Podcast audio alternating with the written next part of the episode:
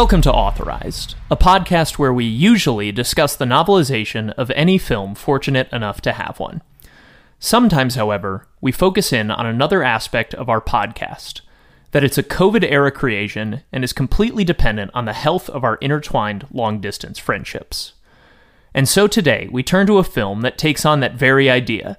How do long distance friendships maintain, and what does it take? Films are half baked examinations of how people support one another that, unfortunately, reward all of the wrong behaviors and paradoxically fight against growth and change.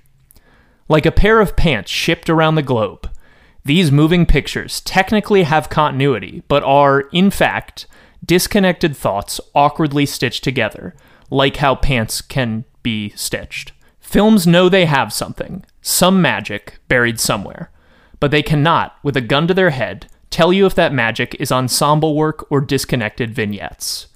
Films try to have their cake, eat it too, and ship it internationally. But when opened upon arrival, the cake is invariably covered in the dirt that caressed some dead lady's bones. We are your hosts, a loose coalition of novelization enthusiasts. My name is Andrew Overby. I'm Andrew Marco. And I'm Hannah Blackman. Sisterhood of the Traveling Pants 2, that has no the in front of it, is a 2008 coming of age drama and the sequel to the 2005 film The Sisterhood of the Traveling Pants. What happened to that the, guys? It was directed by Sana Hamri and follows four protagonists from the first film as they embark on another summer and another journey towards learning a lesson about themselves and how they should operate as adults and friends and blah, blah, blah, blah, blah. As Bridget and Lena discover that their growth in the first film has only opened them up to more questions and challenges, Tibby and Carmen face completely new challenges in their personal and professional lives, respectively, I guess. Yeah, yeah, okay, sorry, cut that out. I, I get the a... plot. I summarized the plot well. It. You did a good job. Yeah, no, I, I, take it back. I take back that. I guess my You're my, right. my my goal with the intros is to be technically correct, but also so complicated that the listener can't understand. Yeah, I guess I was thinking like, well, Tibby's working on her professional life, but it's not really the main thrust of her plot at all. So I apologize to no, you. No, it's not a video Andrew store Overby, plot. Guys, stop uh, fighting! The infamous Lower East Side Two Boots. I know. I I, I, knew it the second I saw it. That was it's Two crazy. Boots. That's UCB. Yeah, man, that's wild. Just anyway, j- yeah. just so that the the listener appreciates the craftsmanship here Tibby and Carmen face completely new challenges in their personal and professional lives, respectively. It holds up.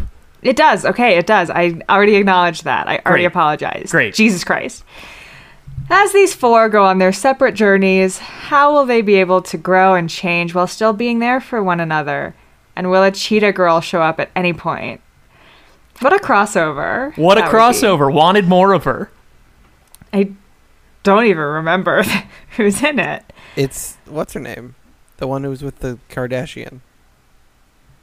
Oh, she's in the video store. I knew she looked familiar. Yes. Oh my god. Yeah, but she was with like what looked like Logan yes, Paul. Yes. Holy something. shit! Ah. The Sisterhood of the Traveling Pants 2 novelization will, without doubt, this is a promise, be written by Andrew Overby in 2038. It will be self published and poorly self published at that. Hard to find, not well formatted. Yeah. Uh, $130 on thrift books and also every review on Amazon is like adds nothing to the film. Why was this written? The number of novelizations, not an episode about novelizations, but we've been known to read a novelization from time to time. And the number of novelizations online that are like $90 and then you look at it it's like Grease 2 and and the reviews are truly adds nothing the author doesn't understand these characters but there's only two of these ever printed so you know fork it over. Who is Sana Hamri? Sana Hamri is a director most well known for her prolific music video output, most famously the Nicki Minaj Super Bass music video. Hamri was born in Tangier, Morocco, to a painter, author, and a teacher. Two of these professions were held by one parent, but I'll never tell which. Yeah, I was going to say, you, the way you made it sound, is this a thruple of parents? What are we talking about here? Two of them were a painter, an author, and a teacher. Now, that doesn't mean that two of them were all three. Is this an SAT question? this is like the, you know, This be, is a game I downloaded onto my phone and then deleted. Be like a flat earther. Do your own research. Okay. Um, Hamri's parents cavorted in creative circles in Morocco that had them all buddy buddy with many famous expats, such as William Burroughs, Timothy Leary, and Tennessee Williams. Voila. Ooh la la.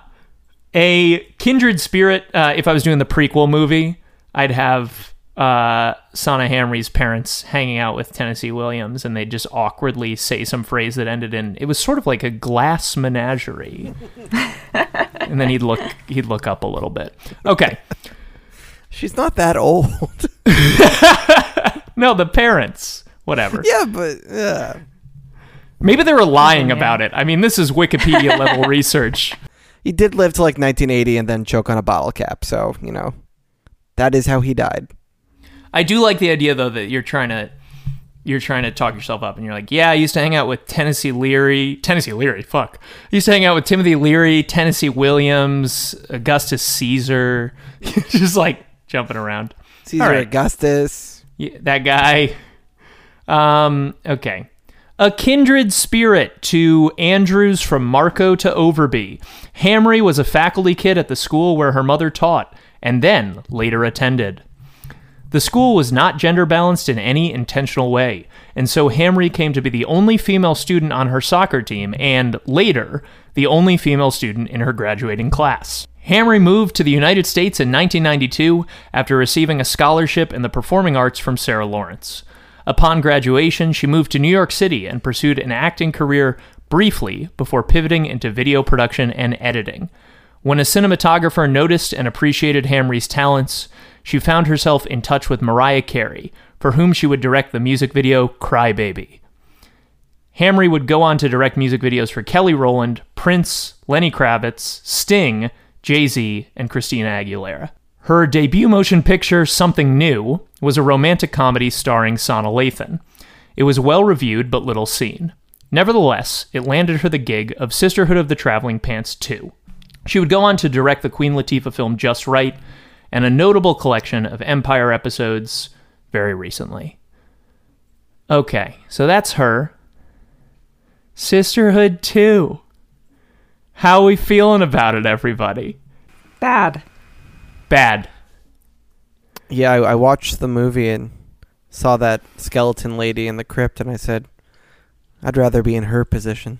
Um, friend of me and friend of the podcast, Leah Thomas, reviewed this on Letterboxd as anti-feminist. and I get it. I think she's right. Okay, what what's the argument for that? I feel like I'm maybe a dum dum.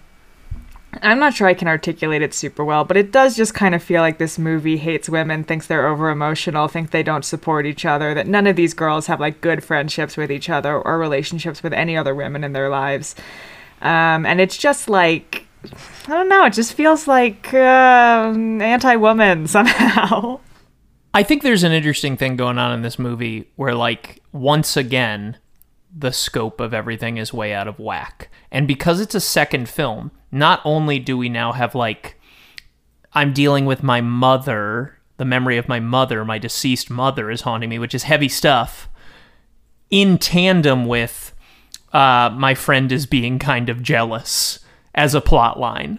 Uh, which is a disconnect that existed in the first film. Like Tibby in the first film was like, "This child I know is dying," and Li- Lena was like, "Should I date a boy?" Uh, Lena's the worst. Lena's the worst. I hate Lena. But another type of like disconnect that's happening in the second film is that some of the plots are very dependent on the plots from the first film, and some of the plots seem to just get completely jettisoned.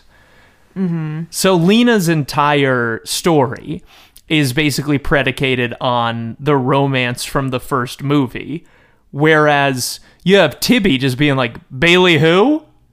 I work in a video store. She They visits her visit her grave. grave. okay, they do visit her And grave. she's dating the boy that she met with Bailey. Though he looks completely different in this movie and is That was a different. Different actor, right? Yeah. Oh, it is. Carmen's so. dad was recast too because it's not. Um, who was it last time? Azaria. well, that's a No. stepdad. That's the stepdad. That's the Bradley There's Whitford is now. the dad dad. Oh. This is a a stepdad. Honestly, I don't. Oh. The, on- I, the only person I knew who came back was Blake Lively's dad. Uh, but I was watching this movie so passively that you could have told me that all of the lead actors had been recast, and I would have believed you. I think Carmen's mother is a returning actor. Costas is a returning actor. Oh, Costas. Oh, I think. Yeah. Can't recast. I Costas. think Brian. the, grandma was uh, the same. I think in Greece. Sure. No, Brian is the same actor. Racism but averted. he grew up, man. yeah, he was shredded. One of the other bits of continuity is that there's an extra in the first movie, a woman who she is the bones in this one. Like in a costume, or was she murdered? No, she just she was like, I love the sisterhood books. She like put in her will like write my bones into the next one, and they were like, I guess we have to make a subplot very bonesy. okay, who should we start with? Let's let's do the Vermont theater plot first. Let's get that. Well, let's also just start with the to fact that in that two seconds. let, let's talk about these terrible colleges that all these girls go to. Brown, Yale, NYU, RISD. Ugh.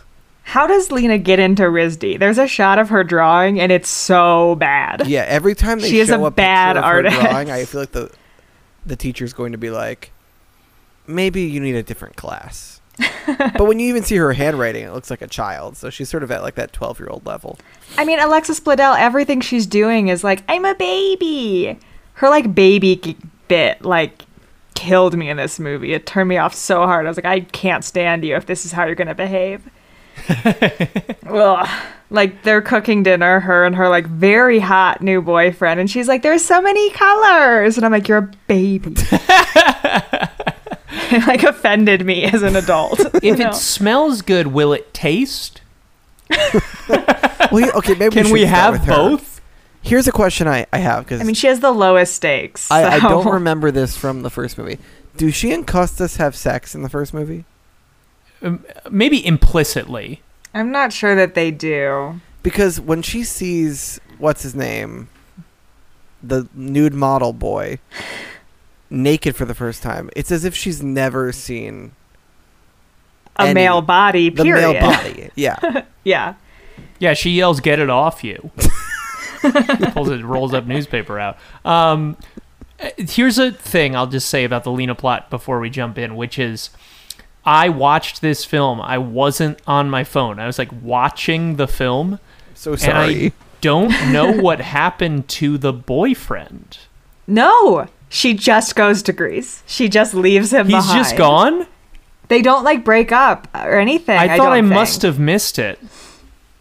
Well, if you missed it, I missed it because I also remember thinking, "Wait a second, did you break up with your RISD boyfriend, I feel like I was a much better painter than you?" the Wikipedia of this, and I feel like they gave it more credit and said that she decides they're incompatible. yeah, because she's a baby and he's cool. Okay. The, I, I think I might have to stick up for Lena a little bit here. So, her plot, which is threadbare, I mean, she truly disappears for 30 minutes in the middle of the movie to the point She's where getting I a started, pregnancy like, test, Andrew.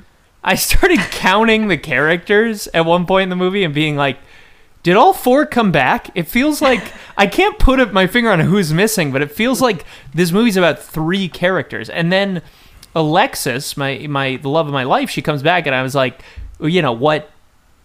I was like, oh yeah, that's right. We just haven't seen her plot in forty five minutes. Is that genuine, or are you actually a Rory Gilmore stan? No, I don't. I don't really feel either way about her. I mean, I, I think I, I, I definitely find her annoying in these films, and she gets like the worst Mad Men plot. So most of the stuff I've seen, I'm not into. Yeah, I don't think you. I mean, this isn't that far off from Rory Gilmore, so I An think you're good. unbearable character who gets worse and worse over time. Hannah, did you grow a tail? I just saw a tail coming out of no, your back. it's my little cat is like, Hi, Lewin. Come say hi. Oh. Lazy, you want to come over too? My uh, He's just gonna be kind of in and out for a little bit, I think. my ex girlfriend was watching all of Gilmore Girls, and sometime during like season five, she said to me, I'm still watching it, but I don't think I enjoy it at all. No, that's when it takes a turn and you're like, oh, these characters are just kind of shitty people. They're not Right. charming Connecticut people anymore, like us. It's like it's like famously the one of the one of the top I hate the main character of the show I like shows, right? I mean, I like Lorelai, but Rory is truly just the worst person I've ever met on television. Just a heinous, entitled monster. Well, good thing that Bledel has range because Lena. I mean, the His Lena plot. Lena. There's a part in this movie where she's like, I'll just go to Greece and find the jeans. I'm like, oh, you'll just get on a plane to Greece, huh? It was interesting that this movie was structured like Back to the Future too, yes. where there were all these new elements and new plots, and then in the third act they were like, "What if we went back to the end of the first movie?" and because there's like literally other the the other sisters go back with her, there's also an element of like we're watching the characters from the first movie. Right? Like with the other like, three in- girls standing around basically watching Sisterhood 1 being like, "Oh, she loves a Greek boy." Yeah. It's so strange though. So is her is Lucy Hale in the first Sisterhood of the Traveling Pants? No. I have no recollection don't of that think so. character. Because it's it's weird even in the Greece segment when I guess she just didn't have her visa or something because Lucy Hale do we ever actually see her in Greece? Or people are just being like she's in Greece. She's in Um, Athens. When, when she loses the pants, she Yeah, calls as she if she's from Greece. She might be standing in a California backlot, but she is supposed to be in Greece. I don't think you ever see her like against the backdrop of the town. Maybe she is banned from Greece. Maybe she committed a terrible crime. she was I, I I don't know I didn't watch Pretty Little Liars. Did she kill someone on that show? I don't know. Andrew, you were a fan, right? No, that's one of the shows that like uh, it, it- it- people who have watched it, I think it, it's like fallen out of their minds. I don't think you could you could pull any person and go describe a plot from Pretty Little, Little Liars and they'd be able to do that even if they had viewed the show. Anyway, I I want to challenge us. I want to put this out there. Tell me about the Lena plot because I think it is the leanest and I think there's almost nothing. I mean, is there anything we've said that hasn't been in, or is there anything we haven't said yet about Lena? Um, she goes, she goes to she goes to, Greece art for her school. grandfather's funeral. She and falls that's for the she nude sees. model. Well, she broke up with her boyfriend, and Right. then when she sees him again at her grandfather's funeral, you find out that he is married, and the wife is expecting. I don't know how much time has passed. Why did they break up? Distance? She don't says know. something at the end of the movie, and I'm trying to remember what it was. It's something like, "I broke up with you because I was scared, or I was scared of making it work long distance." I think is the implication. Yeah, she breaks up with Costa. She goes to RISD. She meets another guy. They have a hot and heavy something or other. Costa shows up and is like, just kidding. Marriage not real. I love you. And she's like, ah, no. But really, yes. And then she goes back to Greece to find the pants with her dumb sister lost on a clothesline or Effie. some crazy bullshit. And Kostas is there, and her friends are like, You should date him. You're in love with him. And she's like, You're right. I am in love with him. I forgive him everything. He broke my heart, but it's fine because we're soulmates. And then they fuck on a boat while they're both wearing white? Question mark? she shows up in a white dress, and I was like, Oh, It's a symbol. it's disgusting. Is that all? That's it, right? That's the plot?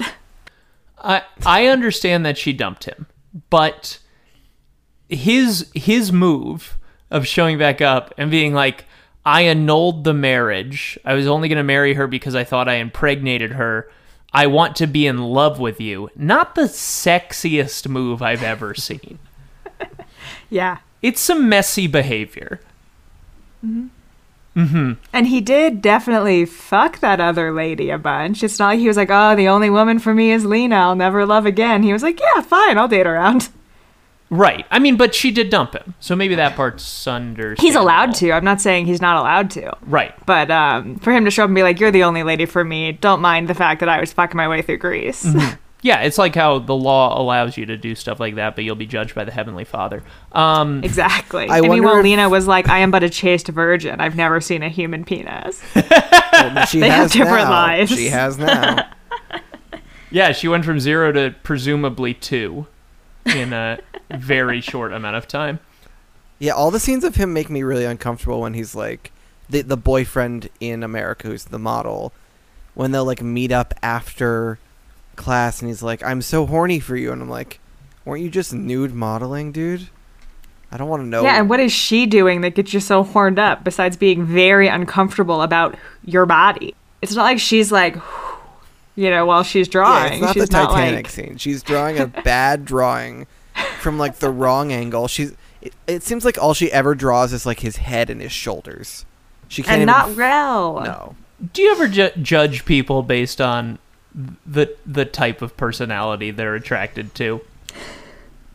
Yeah. Like in a case like this, I'm not going to cite specifics, but I've definitely known people who are like like men who are always attracted to the like I'm so small, I'm so fragile, I'm essentially a baby type of person.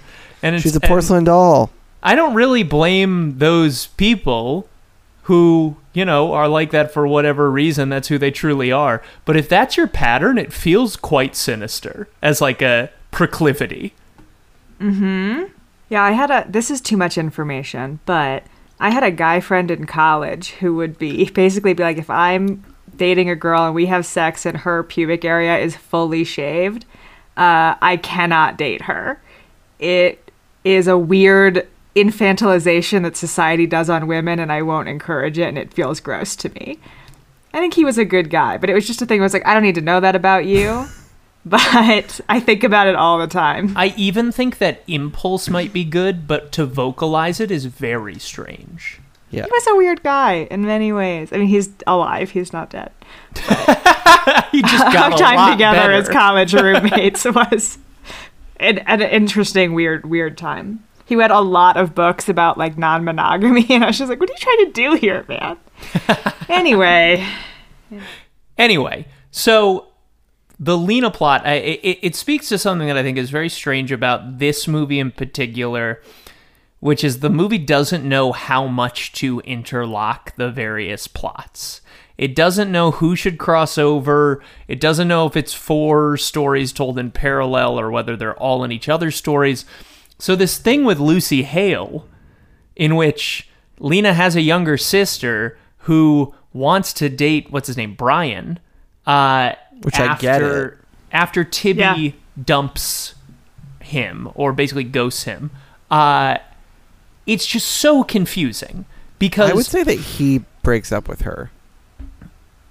oh we can't talk about Tibby. they Tibby break yet. up. We'll we'll talk about Tibby. Tibby I think is going to have the most meat on the bone.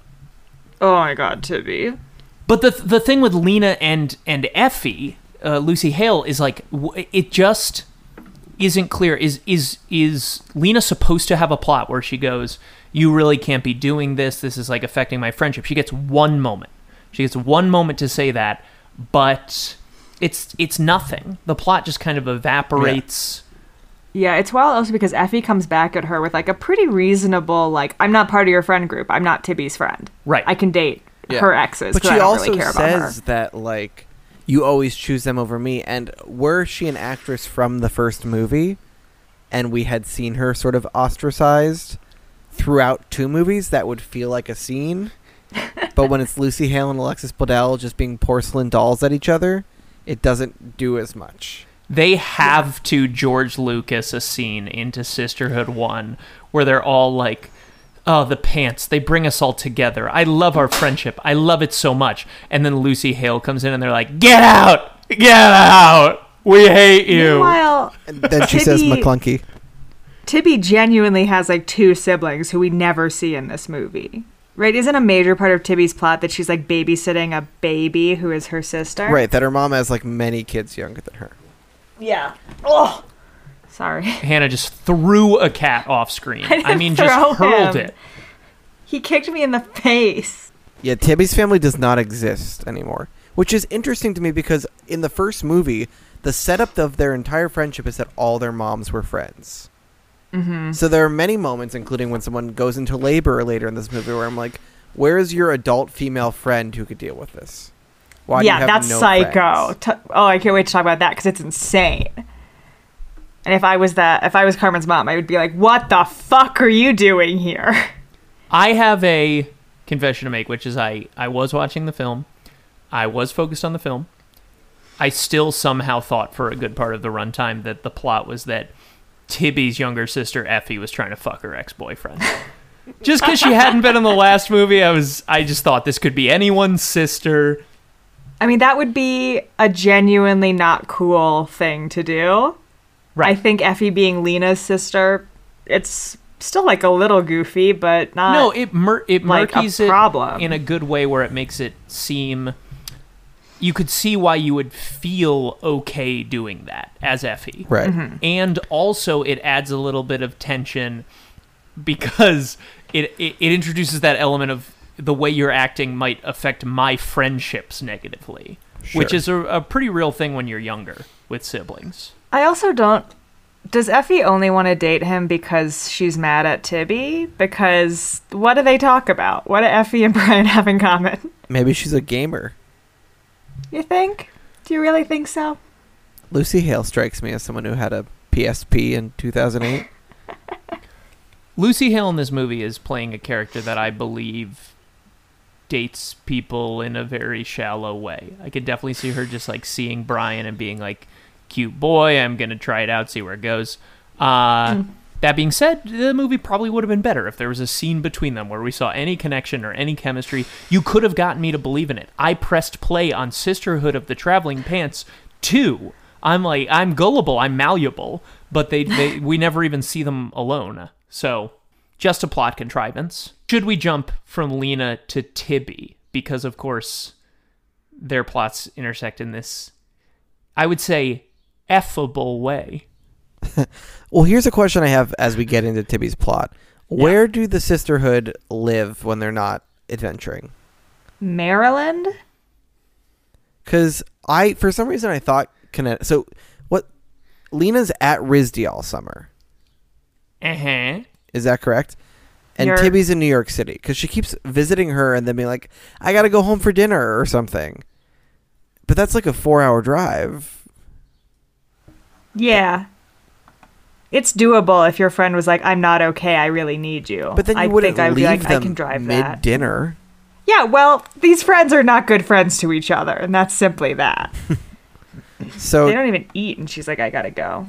Tibby's plot in this one is that she's at NYU. She failed her screenwriting class because she had, wrote a romantic comedy where people break up, which I guess that teacher's never seen a lot of romantic comedies. Um, and so she's in summer school. She and Brian on their 10 month anniversary have sex, but in classic movie and television fashion, he's using an ancient condom. That's always the thing in everything. Is it always breaks because he's had the same condom for 45 years. And It's only two years old. It would probably have worked. I'm not saying that I break out two year old condoms. Maybe they were so vigorous that it broke. Oh my god, yeah. There's too much passion, that's true. so when Brian goes to the bathroom and Tibby is talking to him, I assumed he had died. Because he's so Oh, that was crazy. So, okay, so I thought our he had like an aneurysm was on the floor. our. Tibby Brian plot, our Tibby Brian plot is that they are very happy with each other after the events of Sisterhood of the Traveling Pants uh, origins or whatever, and they're they they're First very class. lovey. They're like the whole movie's uh, like feel is look at how good they are for each other. They're so affectionate. Blah blah blah. You're right, Marco. The moment he goes in, so they have sex for the first time. Brian goes into the bathroom. Then Tibby's like, Brian, casual comment about something funny. And Brian doesn't respond. She's like, I said casual comment about something funny. And he doesn't respond. And I'm like, I'm thinking the same thing as you. He has committed suicide. He has. I thought he had just left. He had totally ditched her. I thought at at mildest he was gonna come back out and be like, I just I just feel way different now that we've had sex. I thought that was the mildest, least dramatic thing that was going to happen. But wouldn't you believe they found a level of drama below that? It's almost offensive for a movie in 2008 to pull this and then handle it the way that they do. For eh, for the listener, if you haven't watched this movie, Brian tells her that the condom has broken, and this is an anchor upon the relationship. This is what I'm so confused about. It's Well, so, she's immediately like, I guess I'm pregnant. What am I supposed to do about that? Which, like, no, girl, you're not. You're and not he's pregnant. like, "We'll figure it out," and she's like, "No." yeah, at It- no point. Go ahead, Andrew. I'm was just going to say, it's such a wacko plot that I don't understand that it almost makes me think, is it deeply profound or something? Is that why I don't get it? It's deeply conservative, is what it is. What, what they have premarital sex. The first time Mm-hmm. she thinks she's pregnant, she is so scared that she's going to have to be a mother and have a family and be committed to this guy forever that she tanks her relationship. And he says to her, like, we'll make it work. We'll get married. I'll move here. And she's like, yikes. No, thank you. Um, and then she basically, I mean, luckily gets her period and then comes around. I'm like, well, maybe that wouldn't be so bad there's never a question of like I should I don't know that I'm pregnant. This is actually not that big a deal. It happens to people all the fucking time. Or if I am, I'll just get an abortion. Never comes up. I mean, great point. It's just, it's, Expected this to be an abortion plot. it's, a, It's I- straight up not. it's, it's, it, it, it's like assumed helplessness. Whatever has happened, I am now victim to is kind of the, the vibe. The, the thing I don't understand is what is, eh, I, I, I- what is the emotional impetus for these two people to essentially just fall apart as fallout from the broken condom? Because they just stop talking and then they're essentially broken up and but like what even if it's bad storytelling i still don't get it. What happened between them Tibby's mad at him. about the 2-year-old condom Right. And stressed out about the possible implications. And I don't know, I think I expected this to be a plot where she's like, "Oh, we've had sex and now I feel really different," which happens. Like the first movie. right Yeah. Um, but no, no, I, I think she just. I mean, at the end of the movie, he's like, "Not everyone who loves you is going to leave you," and you should probably believe that. But I don't feel like that's why she pushes him away. That doesn't feel like the resolution of their story. Like, I agree that it's unclear. But doesn't she always push people away, sort of? Like she doesn't want to deal with the hard stuff. yeah 'Cause that's bailey why she didn't kind of actually aban- die bailey was like i gotta get out of here what's the what's occam's razor what's the best way to get rid of tibby She does abandon Bailey for a little bit before she goes to her in the 1st Mhm, one. Good point. So we're just rehashing the same emotional growth. I, I mean, well, what I what I don't get here is because these books, this is based off the fourth book, with elements of the second and 3rd mm-hmm. So I don't know if this is a thing where if this happened three books later or three movies later, it would not feel as rehashy if they just adapted the books fully or something. I don't think it's the same arc as the first movie because it doesn't feel like the beginning of this arc and the end of this arc square with each other, as we're kind of discussing.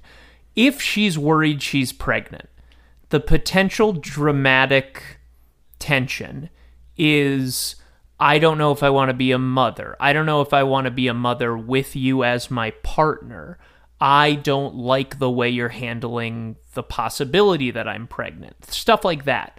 And then her resolution is, as we said, not everyone who loves you is going to leave you. How how did we get from point A to point B? Because i i I'm kind of just rewording what Hannah said, but the conclusion does not seem to describe the beginning, mm-hmm. the the setup at all. It it feels like she's like, you know, I'm worried that I'm pregnant, and then the resolution to her plot is like, I actually can do the rope from gym class. Yeah, I feel like the resolution to I'm worried that I'm pregnant is a totally different plot where he freaks out and is like, "Whoa, I don't want anything to do with that." And then he comes happen. back around, which doesn't happen at all. He's great about it, honestly.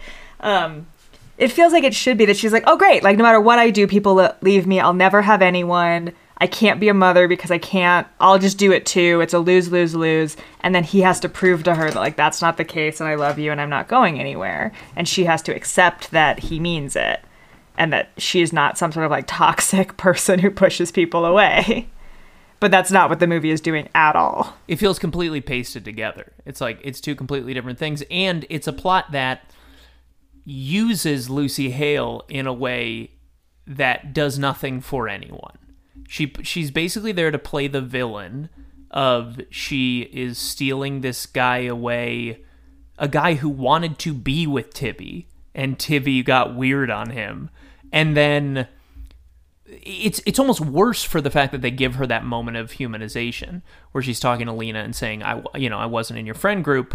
These rules don't apply to me. Because then I need another Lucy Hale scene Yeah, I mean, there's also the scene where Lucy Hale says, like, I can't believe he's going back to Tibby. Tibby doesn't love him. And Lena has to explain to her, like, that's not all that it is to be with someone, is that, like, sometimes you freak out and you have to work through it. That doesn't mean that you don't love each other, you child. right Which is also a level of, like, humanization for Effie that is just like, why is this here? There's too many characters. too many characters we did not need a fifth person in this story mm-hmm. like a a fifth sort of tangential sister Plus, there's like the woman in Bridget's plot. There's the friend in Carmen's plot. There's just like a lot of like gunk clogging up the works. am I forgetting does does Tibby cross pollinate any of the other plots She Yes, goes she to goes up visit to Vermont. Carmen, she goes to visit Carmen and Carmen is, I think, pretty rude to her. I mean, Tibby's not being honest about what's upsetting, but like. Your friend just broke up with a long term boyfriend. Maybe you should carve a little time out of your day. She's working on her her iambic pentameter. Hannah, what if this plot is good? Because there is something to be said for depicting when you have a close friend and you they are saying they need support and you're just listening to them being like you're so obviously the bullshitter in this situation and the person who has done wrong and I just kind of have to sit here and be like you're so right wow and then eventually well, uh, yeah I've had friendships like this all too often, honestly, which is like where somebody comes to you, it, it, like they're in a bad relationship, right? And they come to you and they're like, "What do I do? What do I do?" And you give them very measured advice the first 26 times. And then the 27th time it happens, you're like, "I kind of just have to start being quiet." They're not taking my advice, they're not like listening to me. Now, this is a lot less severe than that. But I was kind of on Carmen's side. I was like, what do you say to Tibby, who essentially broke up with her boyfriend, didn't even have the have the gumption to break up with him, just totally ghosted him because their condom broke. I mean, Carmen also doesn't know that there's a pregnancy scare, right? Alexis Bledel So- is emailing everyone, but apparently no one checks their Checks email. their emails. I mean, lame text message. Come on, girl. Yeah, I don't know why she wouldn't call any of her friends to be like, "Hey, Yeah. did Tibby talk to you about the pregnancy scare?" Yeah, I mean, I agree with you, Andrew, that I think that there is a good plot in there of like, what if your friend is just like fucking annoying and you can't handle it anymore? That like you can't give them the same advice again and again and again and have them not take it seriously.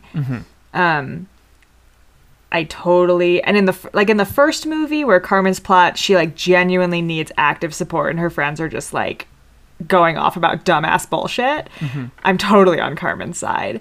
Here, I was like, you could at least like look at her and listen to her and maybe try and see what's happening with her instead of totally blowing her off. Right. Definitely. You know. I mean, the difference between the example I gave and what actually happens is that this is the first time she's talking to her about the issue, it seems. Yeah. And like Tibby's having boy problems. Sure. Carmen's also having boy problems. So like it's not like Carmen's like my problems are real and your problems are stupid because they're going through the exact same problem. Right. Except Carmen's is actually lower stakes. Right. and Carmen is the only one who didn't have a boy problem in the first movie. Uh yeah. I don't think she has any sort of love interest in the first one. I think that's right. Yeah, she's busy with dad stuff. There's Brad a Pitt. hint of like her new stepbrother, like maybe they like each other, but now but he it's barely weird. can speak. I don't even know if he can like muster a sentence. Fair point. Fair point. Earlier in the episode, when I called Bradley Whitford Hank Azaria, do you guys ever make that mistake? I feel like I do that all the time. With those specific guys? Those no. specific two men. Maybe before I really knew the depth of Bradley Whitford's career, when I only knew him from like Billy Madison, I w- may have made that mistake. I just feel like they have completely different tones of voice, even if their faces are slightly similar.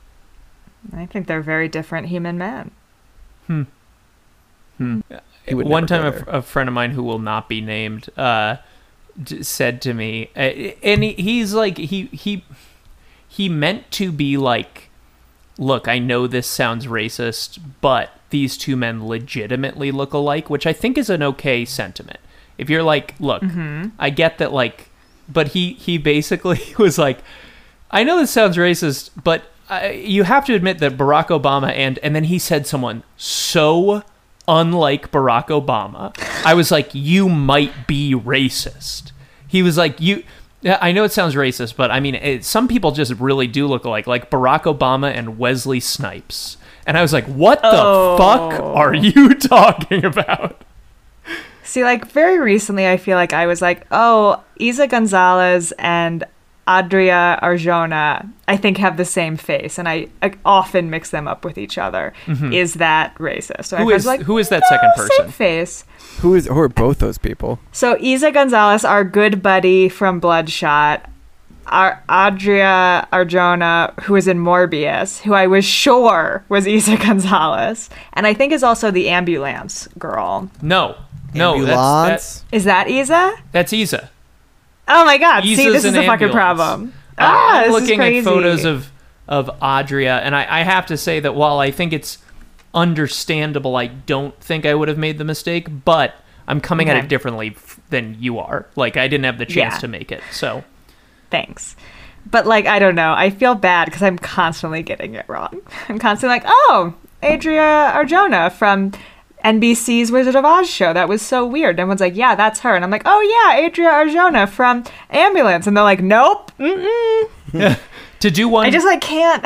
to do one with white people. I uh, I recently Yes. did just show my girlfriend and and for me, of course, it was a rewatch the entirety of Andy Daly's review, and um, I, I the the the woman that plays AJ on review must be not so happy about the fact that Meredith Hagner has like a very robust career and they like have very similar faces and demeanors and are kind I of can't picture either of these Oh, people. okay. Nor Well, can I. they look alike. Anyway, Did anyone listeners, sound off. Did anyone confuse uh, Yale School of Drama girl with like 18 other actresses throughout this movie? She's just like a blonde woman. She She, could looks be like anyone. every- She- I confused her with like people from my life, Marco. I was like, didn't I grow up with the woman who's trying to steal Carmen's boyfriend? How do we feel about that as a low stakes plot? Let's talk about Carmen. I, I like Carmen's plot. I don't like that Julie is trying to sabotage her.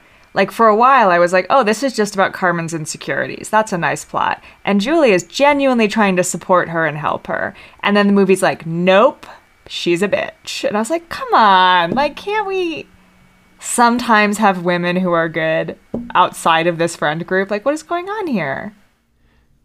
it, that didn't ping me, but I, I, I, I get what you're saying. I, I guess for me, because the series, the whole idea for the series is that four women support one another. I wasn't bothered by by a rivalry between some women in this movie. it just doesn't feel like a rivalry. Like I think if from the moment that Carmen gets cast in the play, if her if this girl she thought was her friend is like, How could you do that to me? We're not friends anymore, then the rest of the plot falls into place for me. But instead Julie is like, I guess faking it and just be like, That's great, I'll help you run lines. I'm so happy for you. This is so exciting. This is a learning experience for all of us. And then maybe misinterprets a date or goes on a genuine date with that guy. Um, but then the movie is like, no, no, she lied to upset Carmen so that she would throw her off her footing, went behind her back to the director to say she wasn't ready to do it and couldn't do it, actively tried to steal the boy, actively tried to sabotage her performance. And I was like, well, that's, there's no need for that level of cruelty mm-hmm. from a person who's been nice the rest of the plot. Like, I don't understand why she has to be so, like, connivingly evil. Yeah, Yeah. I, I thought I'm convinced. the more in- interesting stuff in that plot line was the stuff with like the uncredited Kyle MacLachlan as the director and Nigel, Yeah. that British actor, who like have a facade at first. You're like, oh, we're not gonna like these people, but then have some genuine moments of support throughout their plot lines. Like I like Mhm. that that actor playing Nigel, who at first you think is just gonna be a, a jerk to her, is feeding her lines when she needs them. And I thought that was very sweet and interesting and Yeah. I like it much better as a self esteem plot than a like let's than a bad girlfriend plot. Yeah. Though you cannot tell me that in 2008 in Vermont they would be doing such a archaic, boring production of The Winter's Tale. that would be set on outer space or something. In no, in 2008, Marco, it would be, it would be we're doing a Winter's Tale, but it's the 70s. That that fucking era where it was like, Yep. what if Shakespeare but bell bottoms? God, I mean, Oh, kill yeah. me. I My college did that. I hate remembering it. I'm like, I know it ended, but I'm I hate that it's in my brain. I mean, I agree. back. I also am like, I. This is no offense to America Ferrera. I don't think she's that good that she would blow away the people in this play. No. And they're all like, "You're a genius. You're but a She's better natural." at the pros than any of the other Sisterhood girls probably would be, except maybe Amber Tamblyn. yeah, that may be true. She's also I acting with a British person. I don't think her acting in- in the Shakespeare is good. And maybe it's the direction of the production where it's like a lot of like, we're standing around. And I'm like, can you put some movement in this? Um, I don't know. I was not impressed. I did gasp aloud when Kyle MacLachlan showed up. Me too. Especially I because was he like, looks no like way. his character in Twin Peaks: The Return. he looks like the bad version of Dale Cooper with that long, long hair. That's a great point, Hannah. That it, something I didn't think about at all watching the film, which is that everything we see of rehearsal and everything we see of the play is completely devoid of blocking. yeah. There's just like to act is to stand facing directly at one another and deliver lines. I think the biggest issue with her prose, though, is that from her first audition to her bad dress rehearsal to her good rehearsals to the show, there's not enough difference. I think if she was just sort of like awkward but compelling in the audition and then had a bombed a dress rehearsal, she just forgets her lines. It's not that she's bad. Mhm. Like there's a scene where Kyle MacLachlan keeps asking her to do the scene again. It's like it's like you're having a root canal. It's like it basically seems the same as she always says. The Oh, lines. and let's stop Yeah. perpetrating this the fallacy. I, I'm getting mad at a movie from 2008. I'm like, let's stop this. It probably did stop, but l- this whole thing where like you can't give a good performance if you are having some sort of grievance with the person you're acting with. It's called acting. I mean, like I've been in relationships with people I've acted opposite. And it's a different thing. I'm not like using my uh, emotional attachment to them to like imitate love on stage. It's like acting puts you in a different headspace in my experience. So the, I, I just don't love the trope of like they broke up or somebody cheated and now their performances are awful. Yeah, I don't like that either. I don't feel like I've seen theater in a movie in a long time, though. Not since Birdman. I miss theater in the movies. It's so funny. I did like that Kyle MacLachlan does not direct her. He's just like, that's bad. Do it again. Like, the best direction I ever got was from a director who was like, Did you hear yourself? Terrible. Try again. And I was like, Oh, yeah, you're right. like, that really helped But me. counterpoint, Hannah, th- there was a Yeah. an article I think during Harry Potter five when it was filming, uh, where Mm-hmm. Daniel Radcliffe was being interviewed, and they were asking about whomever directed Harry Potter five. David Yates. It's the first of the many David Yates Harry Potter vehicles. Yeah, that Thank you, Andrew. I'm sure is correct. I trust you. Uh, and it, it, Daniel Radcliffe was like, "Yeah, it was really fun to work with him." Blah blah blah blah. And then the director goes, "You know, sometimes Daniel would not really be giving the performance I would need, and then I would say." Uh, Hey, can you do it just better? And then he would. Then five years later, there's interviews with Daniel Radcliffe where he's like, I was struggling with alcoholism so intensely on the sets of those movies, which, like, as an alcoholic, just resonates with me so much. Sometimes you would just be in a haze and someone would be like, Can you do the thing you're supposed to do? And you'd be like, Oh, of course, mega competently. I just wasn't focusing on it at all. that's, I mean, that's half of acting in my book is like actually trying. Yeah. Like, as long, like, having someone tell you, like, and part of it is like do you not understand what you're trying to say do you not understand the emotional thing behind it that you're trying to do and what but once you have all that figured out you're either like engaged and you're doing it or you're not engaged and it falls flat and people don't buy it and like you just kind of have to be like tuned in and like ready to go um in my experience. So like poor carmen who's very distracted. Like i understand that like her mom's in labor. Her boyfriend is maybe not her boyfriend. She thought he liked her. He didn't. She's upset. She can't focus on the thing she has to do. I see where she's coming from. Um, I agree that like everybody is like, oh, your boyfriend broke up with you and now you can't act together, and it's like, yeah, it's not really how it is. Maybe your kissing is better because you like each other, but like, you know, You know what was very accurate though? Very accurate in the Carmen plot though is annoying theater people ordering meals in character. yeah, I That guy relate is to that. the I've been to many a Panera Bread brunch where we're talking like we're in the Tempest. Wow. I also think very realistic is that beleaguered stage manager who's like running around being like, "You're on in 30 seconds," Yes. and then Yeah. she's like out She- front it- being like, literally- "This sucks." It's literally Alison Brie from that episode of Community where they're making the, the commercial. Carmen watching an emotional video about a birth in her family, and then the stage manager runs in. You have a cue. What are you doing? That that did make me laugh. I also think it's funny, like, from what I remember of Winter's Tale, like, the moment that Carmen would be entering the stage is basically the beginning of Act Two. Like, it's when you would put the intermission in a modern production. So, like, you can hold for 30 seconds for her. is it? There's five acts in Well, Shakespeare I, plays. well, by Act Two, I mean, like, the general structure of, like, a performance, not actual Shakespeare's Act Two. See, I I think it's between three and four. Hannah, I was even worse. I thought that you meant the second time someone acts in the play, which would be such an early intermission. It'd be it'd be offensive. Well, Winter's Tale, as we all know, takes place over two separate time periods. There's one, and then they go 20 years into the future, and there's the second half of the play. And that's when most people put the intermission. Andrew, in this my production you were talking about would be screwed. They'd have to do part of it in the 70s and part of it in the 90s. Wow. I, I would love that. I mean, that seems hilarious. Would be great. It's also like, you know, court life, pastoral. It's like a play of, of um, dichotomies. Winter's Tale. I can't believe they're unleading gasoline. That's the thrust of the drama in the second act. Okay, Lena. We don't like her. We already talked about her. She maybe has the best constructed plot we've yet discussed, in the sense that her plot at least is Kostos and I had some crazy shit happen. I feel like I feel one way, maybe I feel another. It's this very internal struggle. Do I want to take him back after the stuff we've been through? Interesting fodder for movies in general. Love isn't all, you know, roses and upward trajectory. Like, what do you put up with and what, what do you try to come back from? Everything else we've discussed so far is, can just be solved with communication. The the Tibby plot is very much just her withdrawing. She should be talking to Brian about what's going on.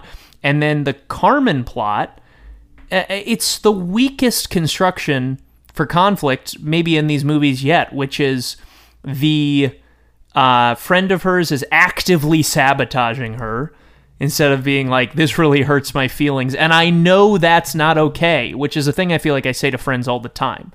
I know that I'm coming from a reasonable place, but but I'm feeling this way. And also, the weakest sauce yet is the stuff with the boy, where the boy goes to dinner with what's her name, the blonde friend, and then it, it- Carmen just assumes they're dating now, and then the payoff to that is the boy going, "She begged me to go to dinner." I mean, so many of these across both movies are girls who don't have the self esteem to go, like, whatever, it's okay if that guy goes out to dinner with another girl. Like, they could just be friends. They Right. clearly have a history together. It's okay. Um, I'm not going to take that personally. Instead, every single girl is like, oh no, the boy I love is leaving me, and that's the only thing that's making my life worthwhile, which is offensive. Yeah, I'm starting to see Leah Drives me crazy. Leah's argument here. I mean, even Bridget's plot, which is about her and her mother and her grandmother, still hinges on, oh, I thought my dad abandoned my mom in her moment of need. Actually, he loved her more than anything, and I have to forgive him and build our relationship stronger. Like, even her plot in the end hinges on her relationship with a man. It also is a plot that is. Most of her plot is unnecessary. you don't need any of the archaeological stuff, really. Wait, No. let's, She's we, we can't compelled into. we can't just rush through this. this is too much. Why the movie is- does? The Bridget plot, I, I don't I'm not clear on it at all. So Bridget's spending the summer on an archaeological dig. The the the lack in of the country s- formerly known as Turkey. the lack of symmetry in this plot. Is it no longer Turkey? They, they're spelling it differently and they pronounce it differently oh. because they didn't want to be confused with the bird. This is a real thing. Wow. Oh, gee. Change the oh, bird's officially name. the Republic of Turkey. I, that's not how you say it for sure, but I see what you mean. Interesting. Yeah. Um, That's unfair. That's something the rest of us did to them. They shouldn't have to bend under our birds. Hmm. I wonder how that issue Sorry. is manifesting. Anyway, uh, the the Bridget thing. She's on an archaeological dig. The lack of symmetry in this plot made my brain explode. Uh, it, it she fu- she well, the inciting incident is that she is at home with her father, yes. and their relationship continues to be sort of strained because her mother killed herself prior to the events of the first film. Was that canon in the first film that it was suicide? Yes. Okay. Yes. I didn't remember that. Because to she be thinks she's going to be like her mom and have mental illness and depression.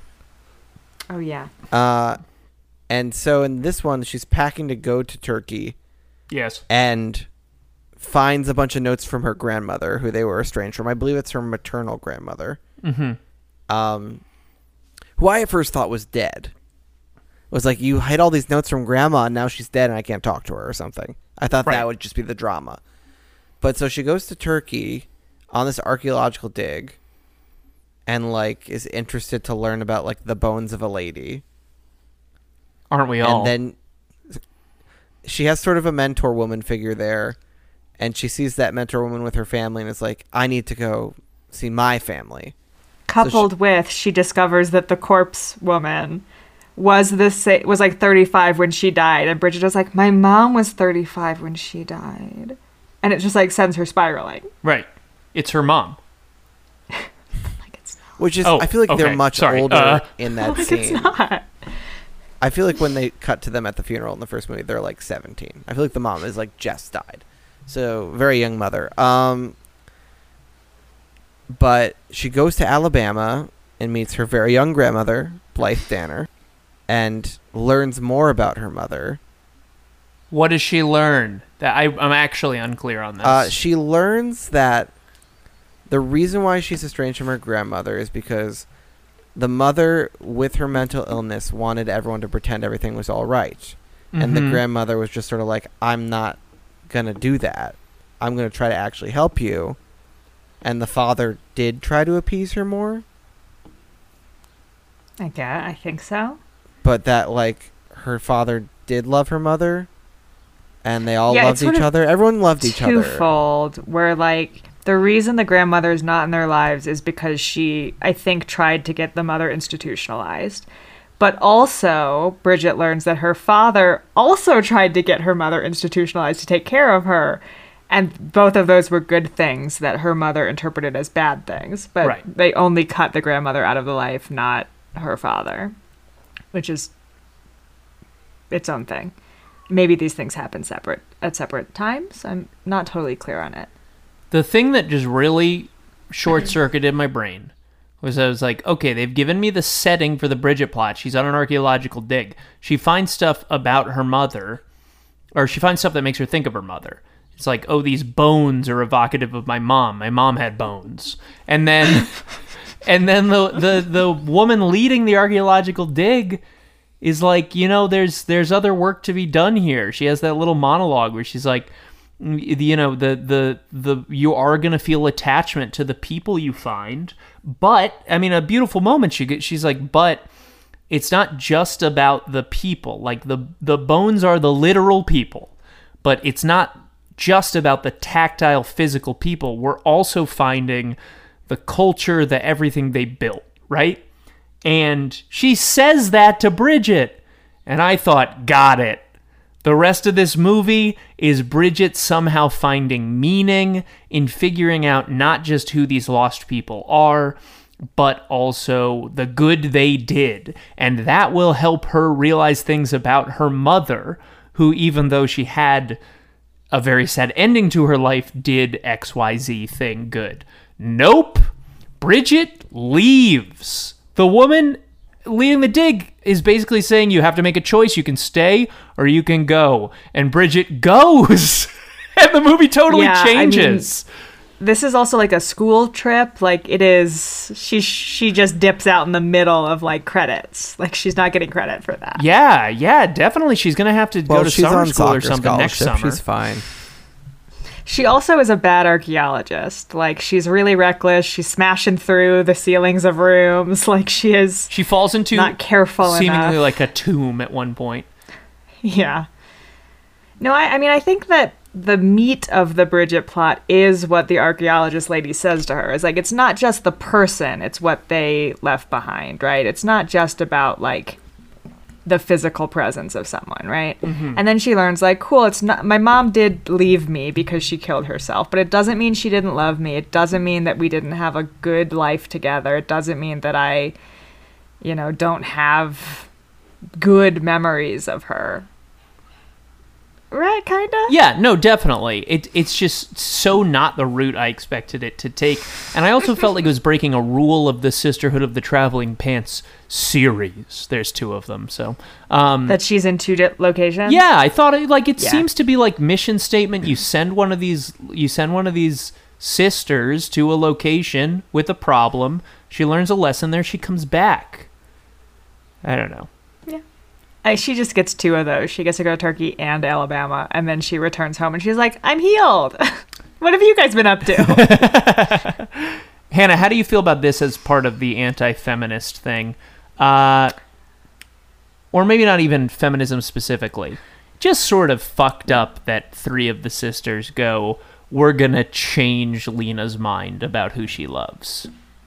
uh, yeah, I think it's kind of sicko stuff. I mean, I don't think there's enough in Lena's performance through the rest of the movie that says, I still love Kostos and I really, really miss him and I wish that I could be with him again.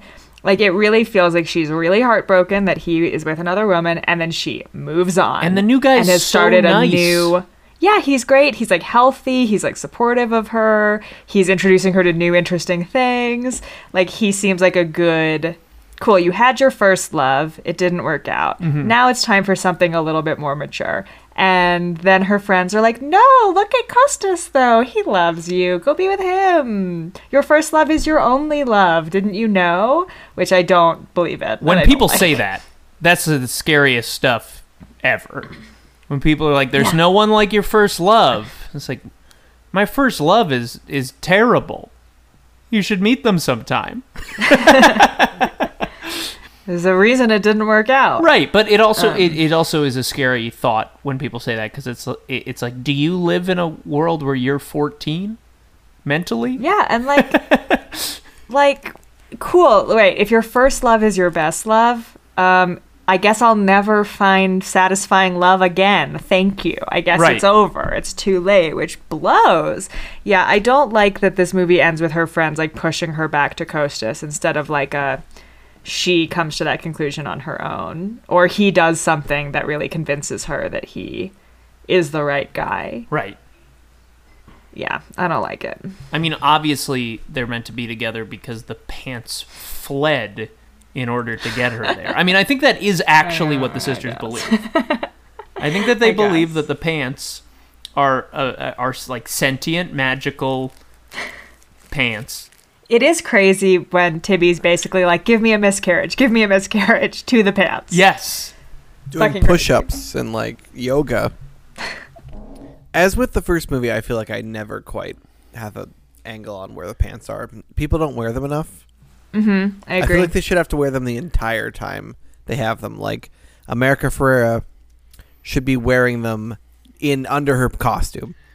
Yeah. I don't even think she doesn't even wear them in her audition, does she? No, Like that. I don't think she wears them once in the whole movie. no, she wears them at college. Never mind. The only memorable scene in the entire movie involving the pants is when Lena receives them and they have dirt. Right, mm-hmm. because they were on the archaeological dig.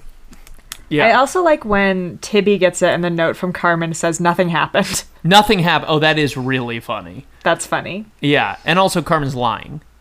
Yes. She's closing herself off from the sisterhood, which is no bueno. not good. Not good. I mean, she feels hurt by them because they all made summer plans without telling her, which is kind of fair. yeah. She honestly had like the best summer in terms of like a professional development sense of any of them. We don't know if Tibby finished her class. I mean, she had her own romantic comedy, you know. Right, but at least in the first movie now. she makes her documentary. True. It's also weird because I feel like she was very much a documentarian in the first one, and the first thing we see her do in this new movie, second movie, is like making like a narrative feature where someone's having their purse stolen or something. Oh my God. Let her jump genres. Who is she? You're trying to pigeonhole Tibby. What? what uh, something we didn't cover in She's the. also a girl who wears wigs. She's changing. She's exploring. She works at Two Boots. There was honestly there was a moment where she at some point like after having sex with Brian says something like I don't know, I just feel like I don't connect with guys and I was like is this a lesbian plot? Is this going to be a lesbian awakening plot? And then it wasn't. Why all the scenes of her working at the video store? Why that? Why was Tibby always at the video store? Like, what did that do? As I as said in the intro, a cheetah girl shows up at one point and asks for a movie. But why have all that? Um, I don't know. I also I know it's the village, but are we really buying VHS tapes in 2008? It's a rental shop.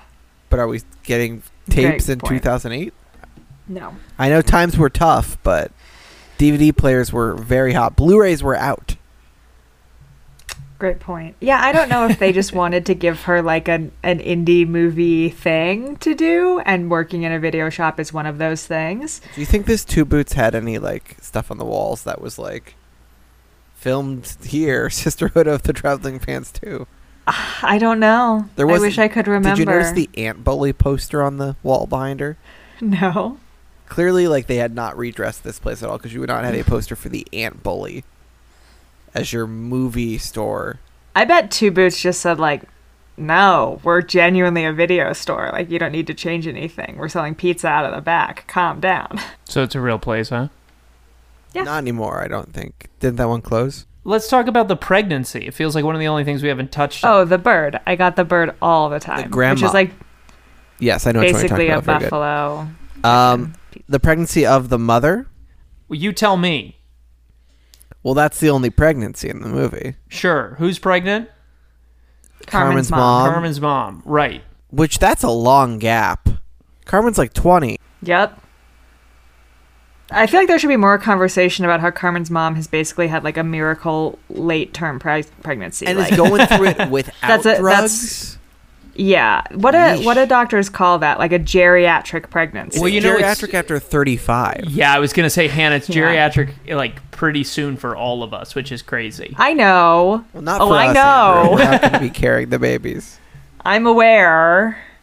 Thank you. Um, but the the the weird twist in that that that basically goes nowhere is that Carmen's mother is pregnant and goes into labor, and Carmen's like about to take the stage for a dress rehearsal, and she sends Tibby.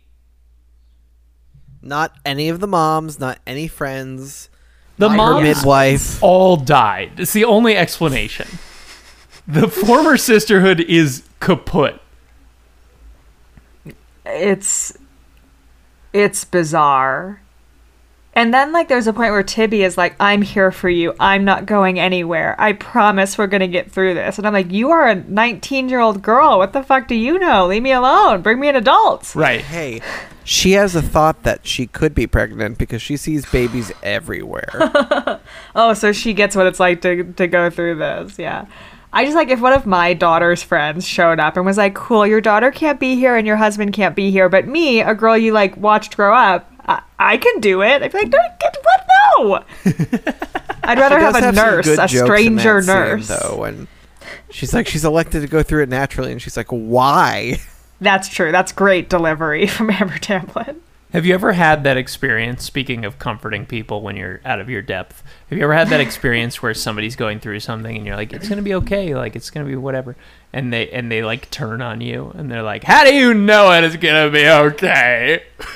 Yep. And you're like, well, that's just what you say. Yeah, buddy. exactly. I'm I'm I- way I- too I've got way too much of a hair trigger. I'm way too quick to be like, "All right, well, maybe it won't. Uh, I guess I'll fucking get out of here."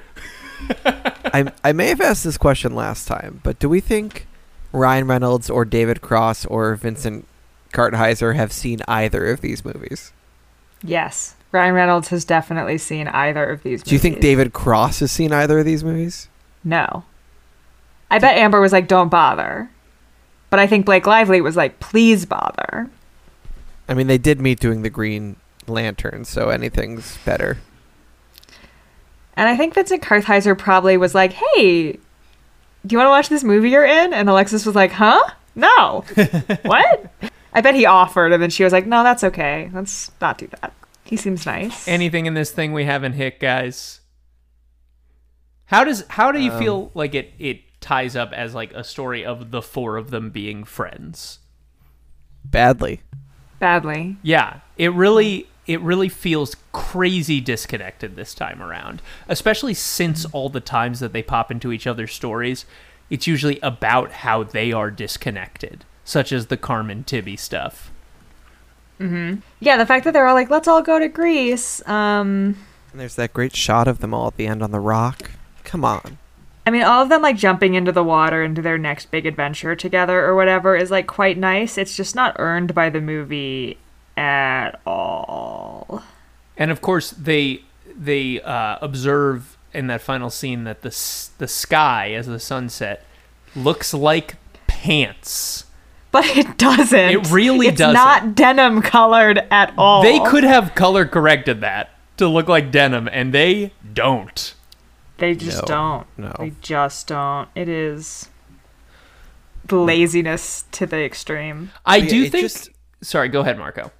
I was just gonna say on your point, like tying this movie up with friendship. What the first film does successfully, in addition to just being a better movie, is every time they send the pants, they write a letter that we hear, mm-hmm. Yes. and that actually makes it feel like it's more about friendship, even though arguably they spend less time together in the first movie. This movie, they feel completely disinterested in each other. They couldn't be bothered to do this friendship activity. Right. Yeah.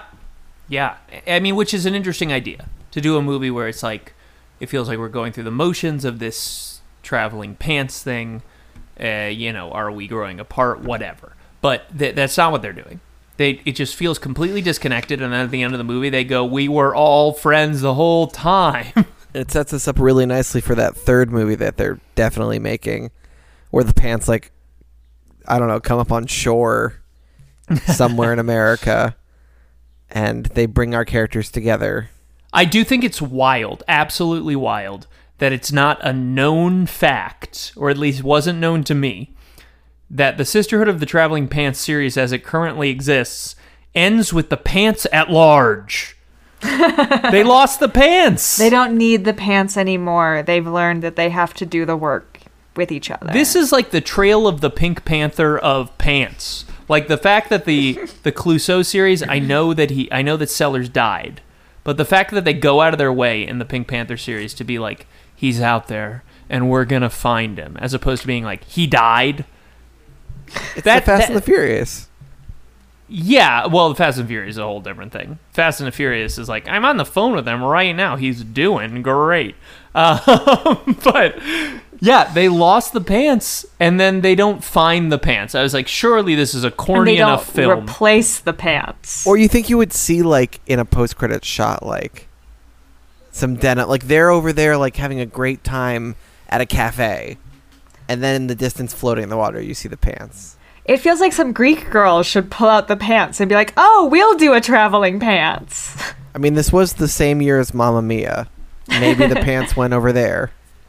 Hannah, I love the idea that the replacing the pants will lead to a deranged scene in which all four of them are in a store, like in Sisterhood 1, and they're grabbing pairs of pants and going, Do they magically fit us all? They don't toss them. What about these? We need magic ones. And somebody from the store comes over and goes, What are you looking for? And they go, A pair of pants that fits us all. But I mean, I've talked about this before, but what's so infuriating about this movie is that the pants fit the girls in all the exact same ways. So it is kind of magical It's that their it fits magic. all of them. Like they're all like tight, slightly flared jeans on all of these girls when they should fit them differently. Like they should be like baggy capris on Blake Lively, and they just aren't. None of us have actually Makes read these books, right? I read the first two, but when I was a teenager, so I don't remember. Are you able like, to definitively say that the books are not about magical pants? Well, I remember very, very clearly is why I bring this up too, is that in the book they make it very clear that the pants fit them all differently, but are flattering on all of them. Hmm. That like they're tight on one girl, they're baggy on another girl, they h- hug the hips in a certain way on one girl in a way that's good, but they're different. It's a, it's a normal pair of pants that happens to be flattering on these four disparate girls mm-hmm. instead of magic pants where they're all like sexy tight butt pants. It's my favorite cut at the Gap, the sexy tight butt pants. You have to ask to be shown behind a curtain. Hannah Blackman. Yeah, I have issues with these pants and these girls. And I honestly like Traveling Pants 3 has to begin with like, "Oh man, have we not talked to each other in 5 years?" Right. Like these girls are going to drift apart. Definitely. They, it cannot it cannot start with and we're tight as ever. It can't. It can't. Hannah Blackman, You're. you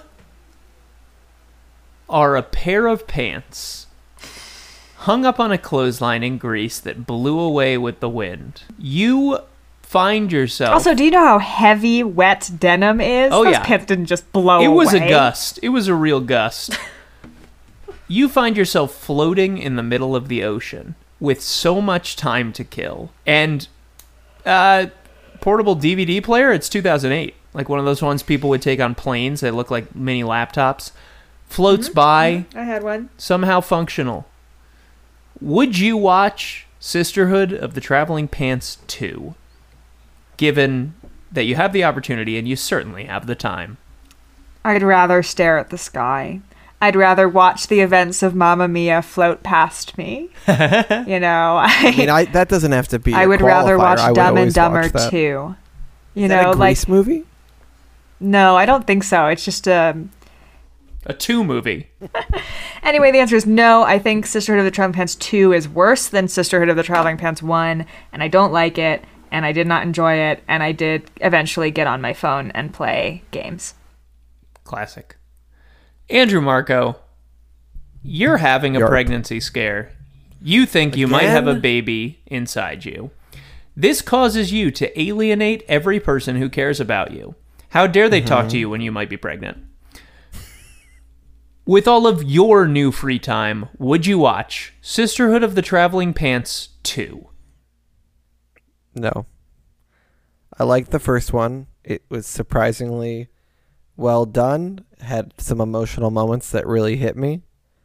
This movie had none of those things. Um, I will say, it didn't feel like people were sleepwalking through it. I feel like the people in it were trying. I just thought it was a much less effective movie this time around, and I don't even know if I'd watch it in the background on like TNT. Like it was very, very dull, and I did not have a fun time. And I was glad when it was over. Mm. Wow. Mm-hmm. Andrew, Yes.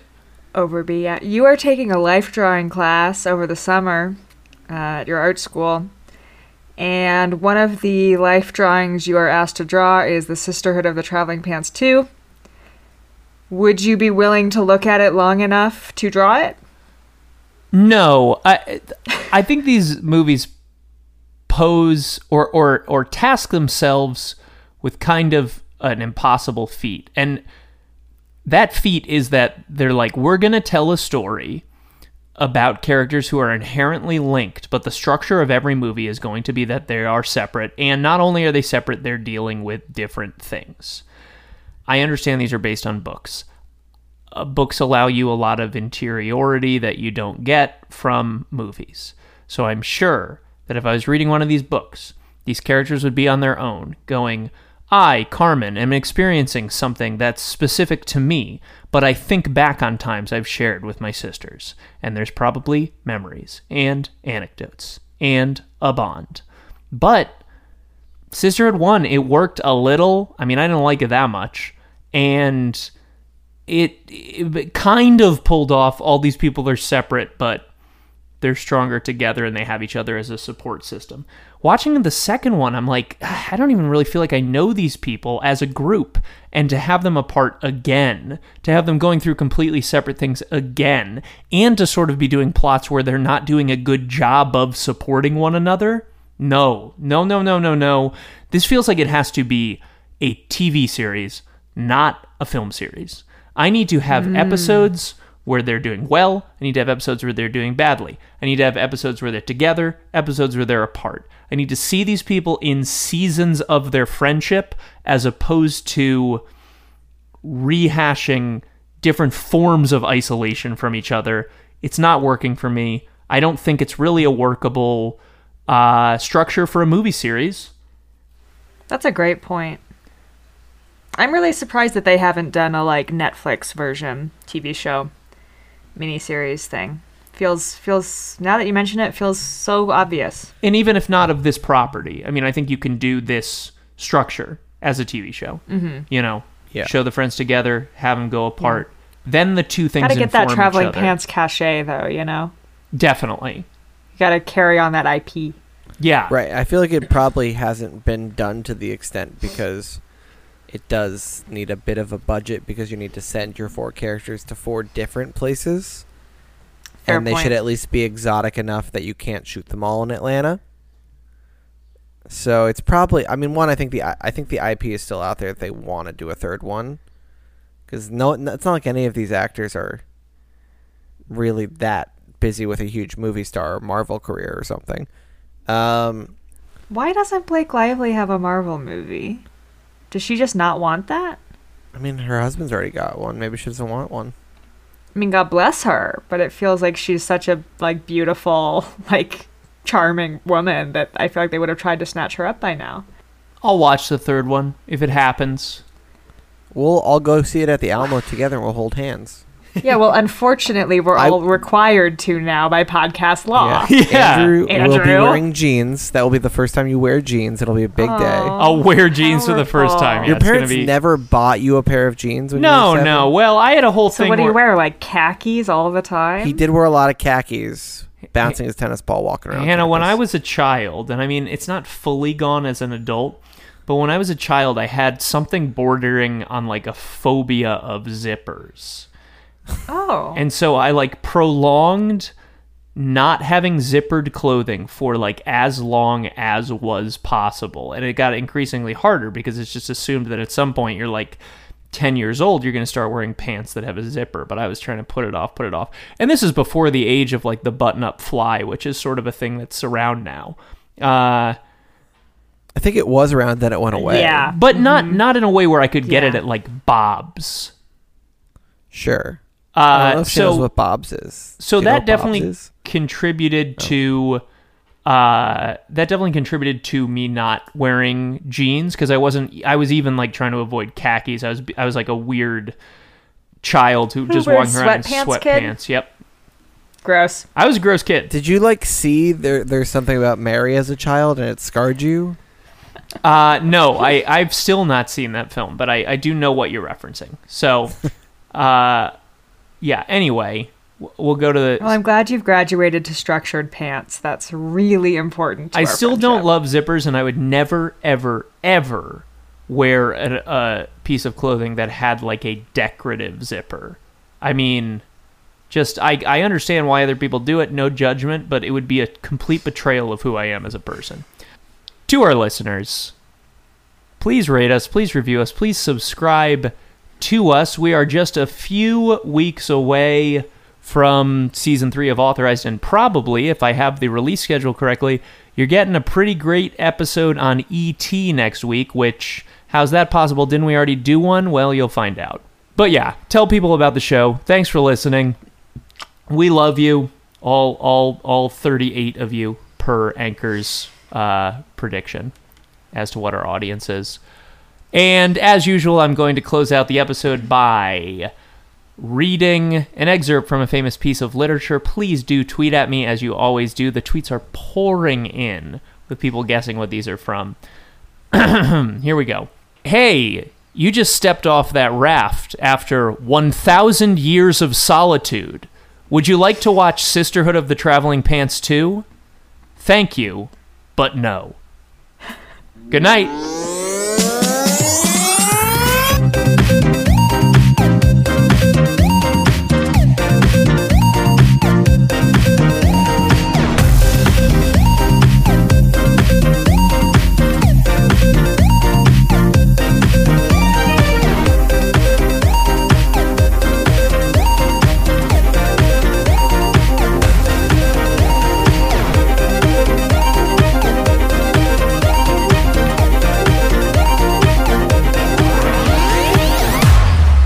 I've got a thing for everyone. Here we go. Oh, is this the end of the episode first? It could possibly be. What would you all say is the central tenement of these, or tenant of these various plots? What what does something need to be in order to be a sisterhood of the traveling plants, plants, pants vignette? Sadness. Sadness is part of it. Uh, boy trouble. Boy trouble's part of it. Discovery of something in your family's past. Okay, great. I think we're doing great. And then where do we where do we end up? Um, you need your girlfriends to help you through it. Amazing. I think this is great as a structure for us in this creative exercise. Okay, Hannah. Um, since our sisterhood episode last time was a little bit about friendship and one friendship is, let's get to know you a little bit better. So, which family member of yours shows affection most bombastically? Um, my cousin Lisa, probably. Great. Hannah, um, what's a hot piece of gossip you once heard not about you or anyone dear to you? Oh, there's a there's a May December romance in my office place that people are gossiping about. I don't have a deep investment in e- of either of the people involved, but it is a little like at work. We're talking about age, not when they were hired, right? Correct. It's like a 35 year old and a 60 year old. It's not really May December, but it's It's so scandalous. He was hired in May. She was hired in December. He was one of the trainers by the time she was hired. So fucked up. They're the same pretty age. fucked up. All right, Hannah, what was the 16th incorporated state in the United States? Uh, Wrong answers are acceptable. Kentucky. Kentucky, great. I think that's pretty close. I feel like that's like the 13th that. or 16th. I know Maine's Hannah- the 20th. What is an unspeakable act from world history? Uh, unspeakable. I mean, there's the obvious ones. Do you want one of those? Sure. the Holocaust. Uh, do, do, do, do. This Sure, is so okay. bad. Okay, that works. I the Holocaust I don't want to know what this is feeding into at all. Hannah, when was a time, big or small, when you were totally, abjectly, morally wrong? And it can be small. Oh, I lost a friend once. Drake, who had I told whatever. He asked for like genuine earnest roasting, and I said there's nothing I would change about you except someday you should get your teeth fixed. And he's never spoken to me again. And he's right. Wow. I should not have said that. that one time in my office, similar thing, uh, an, an old office of mine, someone made the mistake. I, I think I might have told you this story, Hannah. Someone made the mistake of being like, "Guess how old I am," and she looked yeah. young, but because I thought that she was intentionally misdirecting and being like, "Isn't it amazing how young I look?" I guessed older than she looked, and it ruined our relationship for forever. Yeah. I mean, I Was I'm this sorry that May I did December it. relationship you were talking about? yeah, yeah, exactly. I wish I could take it back. I learned a lesson and lost a casual friend. Okay, uh, Andrew Marco, here is your vignette in the sister slash brotherhood of the traveling hat. I think we decided on in the last episode. Uh, your cousin? Lisa. Should we start Oh, mailing a baseball cap around with little? I mean, we should on it? actually we should do do Got one that. with yard goats on it. That sounds fun. Yard goats is good because it's it's dear to me as well. Okay. I don't know what that means, but I like it's it. It's our triple A or double A baseball oh, team. perfect. Let's do it, guys. Marco, here is your vignette for the third sisterhood movie that stars us because none of the none of the four wanted to come back. your cousin Lisa has stopped responding to your letters. You fear it is because, at Christmas, you told them about a May December romance you were engaged with. This summer, you will travel to Kentucky to salvage the relationship. Trouble is, once there, you discover Lisa is racist. You find that a memory of over roasting a friend about his teeth haunts you. But how can this memory serve your plight? Where was the Holocaust in there? Uh, yeah, I just turned that into being racist. The Holocaust was too much for, for that for that Mad Lib to handle. Okay, I, I had I but known that the context was slightly lower stakes. Yeah, it would have thrown off the sisterhood plot to be like, uh, to be like, you know, and and then she committed the Holocaust. Uh, Oh, okay, Hannah. By the way, uh, Tennessee was the 16th state. Kentucky Oh. was the 15th. Oh, I sh- knew I should have said Tennessee. Andrew Marco, That's me. what job would you never ever do? midwife? Midwife. Oh, sexist. I just don't want to help people give birth. It freaks me out. Yeah, it'd be midwife or Doctor Pimple Popper, really. Ugh, ugh. Yeah. See, Well, that's just icky. I don't do well with medical. Fair. Marco, what is the most thrilling event or competition you've ever attended? I guess I I went to the Tony Award dress rehearsal one year. That was cool. Amazing. Marco, name a place abroad that a family member went to before you were born. Talk about a family that didn't fly much. Uh, I guess I would have to go with the only place that would work, Korea. Korea. Great. My grandfather f- served in the Korean War. Oh, great. Fun, fun little trip. Uh, Andrew Marco, who most heavily influenced your personality prior to age eight?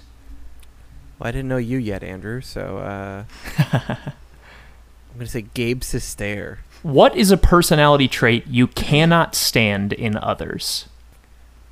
I don't know if it's oversharing or over-explaining, but just someone who says like has to tell you everything they have to do before they do it. Okay, Hannah Blackman, your sisterhood slash brotherhood of the Traveling Pants 3 vignette. Hannah, you have been invited by your midwife to participate in a musical theater award show in Korea for the summer. More so than Sky Captain, by the way. These are kind of sounding like uh, like sisterhood plots. While there, complications arise with your friend Gabe. You find it difficult to deal with his debilitating, constant life narration. Mm-hmm. Wonderful. Okay, one more of these. I'll put that in the For chat as you? well. Yep, I'll put that in the chat as well because we will need to reference it moving forward. Do do do do. So it's not just that you're coming up with scenarios for us. There's an additional level to this game. Of course. It's Oh, Leo. All right. So, Marco, what was your grandfather's last job? I'm assuming this would be a deceased grandfather. I mean, choose whichever's more interesting. My grandfathers were a welder and a math teacher. Wonderful. I think we all know which one's more interesting. Hannah, what medical condition frightened you until you experienced it firsthand? I, I don't have an answer for that. Even from childhood. I mean, one time I broke my arm, but I wasn't scared of breaking my arm until I experienced it. Then I was scared of it. Everything else I've had happen, I'm still scared of. Experiencing it has not made it easier. Let's what take kind of thing are you thinking about? Can No, you give me broken arm is good. examples? All right. Uh, Marco, which now I'm family more members? cowardly, though. What's that? Now I'm more cowardly. Having please- a broken. Please remember that you're constructing me. okay, okay. Marco, which family member's first initial appears last in the alphabet? Give me whoever. Uh, I'm gonna say grandfather. I think he's a W. Hannah Blackman. Yeah. What's a secret it would be thrilling to call someone out on? Doesn't have to be a real secret. Ooh, um, I think cheating. Cheating. Cheating is. I watched so much Match Game today. This is really fun for me. And a question for both of you that is weirdly topical given what we've already talked about. Which of the two of you has broken more bones? Uh, I've broken an arm and an ankle. I've broken an arm and a toe, so I think it's Marco. Wonderful. My vignette from the Sisterhood sequel. Overby, you are forced to get a job welding in your hometown for the summer. While there, you discover you have a broken arm. You discover it and decide you must reconcile with your grandfather in order to face it. Trouble is, an ex girlfriend has just revealed she cheated on you, and the two at once seem too much to deal with. The only person who can help you is Andrew Marco. So, here's my question. With your two bios in the chat and my bio just having been read, how do uh-huh. these coalesce into a sisterhood movie? Better than the one we watched. I mean, I think it has to be that we all travel to Overby, who's going through a health crisis. I don't know. I met a racist person. That's really hard to deal with. Your cousin, My cousin, Lisa. right? This is- Marco, you want to reconnect so with this cousin, but she's racist now. And is it I 2022 okay when to- this happens, or is it 2008? It's it's I think it's 2022. Okay, then Well, and I think the lesson Marco learns is it's okay to cut off racists I out of agree. your life. I totally agree. So that's the thing we have to come up with individual resolutions to plots and also how do these come together. So basically, four tasks. We've just accomplished one. Marco's is mm-hmm. like he goes with a specific goal. He realizes he doesn't need to achieve that goal because it's not worth getting this person back. Right. Yeah, I think he brings that goal back to you because you're dealing with this ex girlfriend and you just got to let her go. It doesn't matter what she did, you're broken up. Even if she's Greek. Yeah. And Marco gives me a pep talk where he's like, just imagine she's racist. He's playing my racist cousin in this movie. Uh, I don't know. We can reuse Lucy Hale. She'd do great. Blythe Danner's not available. No, I think Blythe Danner is in my plot as like a theater awards show Well, presenter Hannah's in plot, Korea. We, we're burying the lead, Hannah. You have a midwife. Have you had this child already? I don't know. Maybe she's just my friend. But she's your midwife. That's true. It is your midwife. This is we've essentially built though like Carmen's plot from Sisterhood of the Traveling Pants 2, where she has a friend who invites her to a theater thing, and then they have a hard time together. Plus, there's a boy mm-hmm. who's like a lot. My intention with this one was only to create a plot that is truly much lower stakes than the others, which I think is also a key part of these films. Yeah, that's true. I mean, this is like me coming back from Korea being like, I had a great time. My friend was annoying, but who cares? Oh my god, you guys are sick? Well, I didn't get the Well, email. maybe that's it. Maybe you essentially get the Lena plot from one where you like don't have problems. yeah. But does someone not have problems in this one? I guess it would be Carmen. Has the Uh, least problems. Carmen's problems are pretty low stakes. I even think that Bridget's problems are actually low stakes. Yes. well, hers is more of an extension of the first movie. She's still reckoning with her mother. And she will be for the rest of her life. Yes. Though that scene with her and her real dad, good scene. It seems. I have a question for dad. Marco before I let this game go. Yes, Overby. How does a memory about over roasting a friend about his teeth serve your plight as described in this Mad Lib? I don't know. Maybe there's some sort of hubris moment where like my teeth get messed up. That seems really out of step with these films. I mean, Tibby loses a friend to cancer and thinks she's pregnant for most of this movie. I think me having like Poor my front Tibby. tooth gets knocked out or something. Cool. I love it. Yeah. All right, let's do this intro.